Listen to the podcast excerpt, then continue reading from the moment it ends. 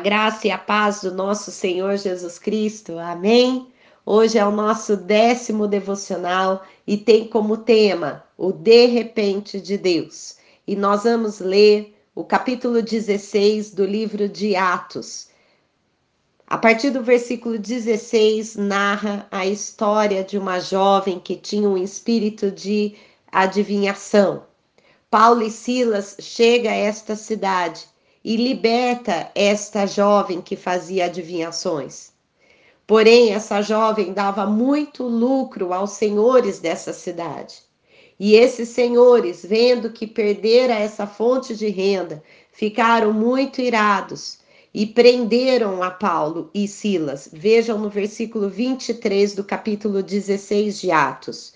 E havendo-lhes dado muito açoites, os lançaram na prisão, mandando o carcereiro que os guardassem com segurança, o qual, tendo recebido tal ordem, os lançou no cárcere interior e lhes segurou os pés no tronco. Então, eles não estavam apenas presos, mas eles estavam amarrados a um tronco. Porém, eu gostaria que no dia de hoje nós observássemos a conduta, o comportamento de Paulo e Silas, mesmo depois de ter sido preso injustamente, de ter sido açoitado, de ter sido colocado numa prisão e amarrado num tronco. No versículo 25 diz: E perto da meia-noite, Paulo e Silas oravam e cantavam hinos a Deus. Eles oravam, eles falavam com Deus no meio da prisão e eles conseguiram louvar a Deus no meio daquela prisão. O que está te prendendo no dia de hoje? Você pode estar se sentindo impotente frente a alguma prisão que você se encontra no dia de hoje. O medo é uma grande prisão que trava muitas pessoas. A nossa alma, quando abatida, é outra grande prisão. Ou qualquer outra coisa que você esteja se sentindo preso e impotente e incapaz de se libertar, como era o caso ali de Paulo e Silas, que estavam totalmente amarrados. Muitos estão se sentindo nessa quarentena que a gente está passando, preso dentro das suas próprias casas. E isso tem trazido para muitos uma grande angústia, tristeza, até mesmo uma depressão e muita solidão. Mas no dia de hoje, nós vamos aprender com esses dois servos do Senhor, Paulo e Silas, que mesmo presos, mesmo depois de terem sido açoitados e amarrados a um tronco, começaram a orar, começaram a falar com Deus e a cantar hinos. Queridos, a gente só consegue fazer isso quando a gente tem a visão correta, quando a gente sabe quem é Deus. E o que aconteceu? Veja que na continuação do versículo diz que Paulo e Silas oravam e cantavam hinos a Deus e os outros presos os escutavam.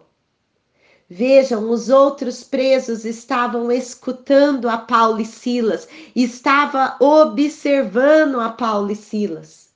Existe um povo que está nos escutando, Existe um povo que precisa escutar uma palavra de esperança, uma palavra de Deus proveniente da tua boca. Agora, o mais lindo vem no versículo 26. Eles estavam orando, eles estavam cantando hinos, os outros presos estavam ouvindo, observando. E aí no versículo 26 vem, e de repente, e de repente, ah, como eu gosto dos de repentes de Deus, como eu gosto do sobrenatural de Deus. E de repente sobreveio um tão grande terremoto que os alicerces do cárcere se moveram e logo se abriram todas as portas e foram soltas as prisões de todos, não apenas de Paulo e Silas, mas de todos. E acordando o carcereiro e vendo abertas as portas da prisão, tirou a espada e quis matar-se. O carcereiro quis se suicidar porque ficou com muito medo, porque ele viu que estava todo mundo solto. Cuidando que os presos já tinham fugido. Ele achava que os presos tinham fugido e aquilo desesperou pela consequência que ele teria com aquilo. Mas Paulo clamou com grande voz, dizendo: Não te faças nenhum mal, porque todos estão aqui ainda. E pedindo luz, saltou dentro e todo trêmulo se prostrou ante Paulo e Silas, e tirando-os para fora, disse: Senhores, senhores, o que é necessário que eu faça para me salvar? E Paulo e Silas responderam: Crê no Senhor Jesus Cristo e serás salvo, tu e tua casa. Crê no Senhor Jesus Cristo e serás salvo, tu e tua casa. Vejam, todos ficaram livres quando Deus nos liberta das nossas prisões, que temos mais não temos mais necessidade de sair buscando de um lado para o outro em coisas, em viagens, em relacionamentos, a verdadeira alegria. Nós somos livres. Quando a gente encontra liberdade em Cristo, nós podemos bradar que nós somos livres. Nós somos livres para adorar, nós somos livres para cantar, nós somos livres para amar, nós somos livres para servir, nós somos livres em Cristo Jesus. E quando vem esse de repente, e ele nos liberta, e é isso que ele quer fazer. Se você está se sentindo preso, por qualquer circunstância, no dia de hoje, Ele tem um de repente para você. E em Cristo Jesus nós temos essa liberdade. E sentiremos a alegria aonde quer que nós estejamos. Essa tristeza, essa solidão não é porque você está na sua casa. Veja, você tinha os mesmos temores quando estava na sua rotina normal. Mas quando nós somos livres, independente se nós estamos no nosso trabalho, se nós estamos numa rotina de correria, se nós estamos viajando, se nós estamos em outro país, se nós estamos na nossa casa há mais de um mês, não importa. Quando encontramos a liberdade em Cristo, nós sentimos aquela paz que diz em Filipenses 4, 7, e a paz que excede todo entendimento guardará os nossos corações e os nossos pensamentos em Cristo Jesus.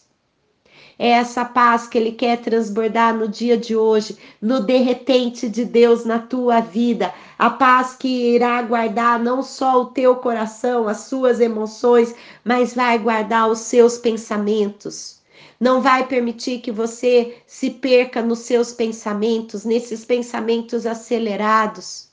Muitas pessoas estão aceleradas dentro das suas próprias casas, angustiadas, e o Senhor quer te dar, no de repente do Senhor, no dia de hoje, esta paz.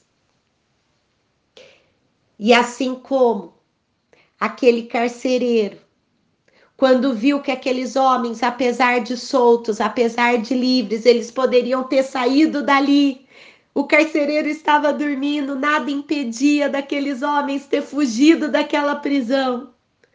Mas quando ele, ele observa a liberdade daqueles homens que não estavam mais nas correntes ou naquela prisão, não, eles estavam se sentindo livres. Ele vira e fala: Como é que eu consigo essa salvação? Como é que eu consigo essa liberdade? E Paulo e Silas dá o segredo. E esse segredo nós devemos também ter dentro de nós. E o segredo é: creia no Senhor Jesus Cristo e será salvo não apenas você, mas você e toda a tua casa. será no de repente. O Senhor Deus tem um de repente para a tua vida. E o nosso desafio de hoje vai ser orar pelas nossas autoridades. Hoje nós vamos orar para que, assim como o Senhor fez uma grande obra, não somente na vida daquele carcereiro, mas em toda a sua família, Deus há de fazer uma grande obra na vida das nossas autoridades. Em 1 Timóteo, capítulo 2, de 1 a 4, a palavra de Deus diz: Antes de tudo, peço que se façam súplicas, orações, intercessões e ações de graças em favor de todas as pessoas. Orem em favor dos reis e de todos os que exercem autoridade, para que vivamos vida mansa e tranquila, com toda piedade e respeito.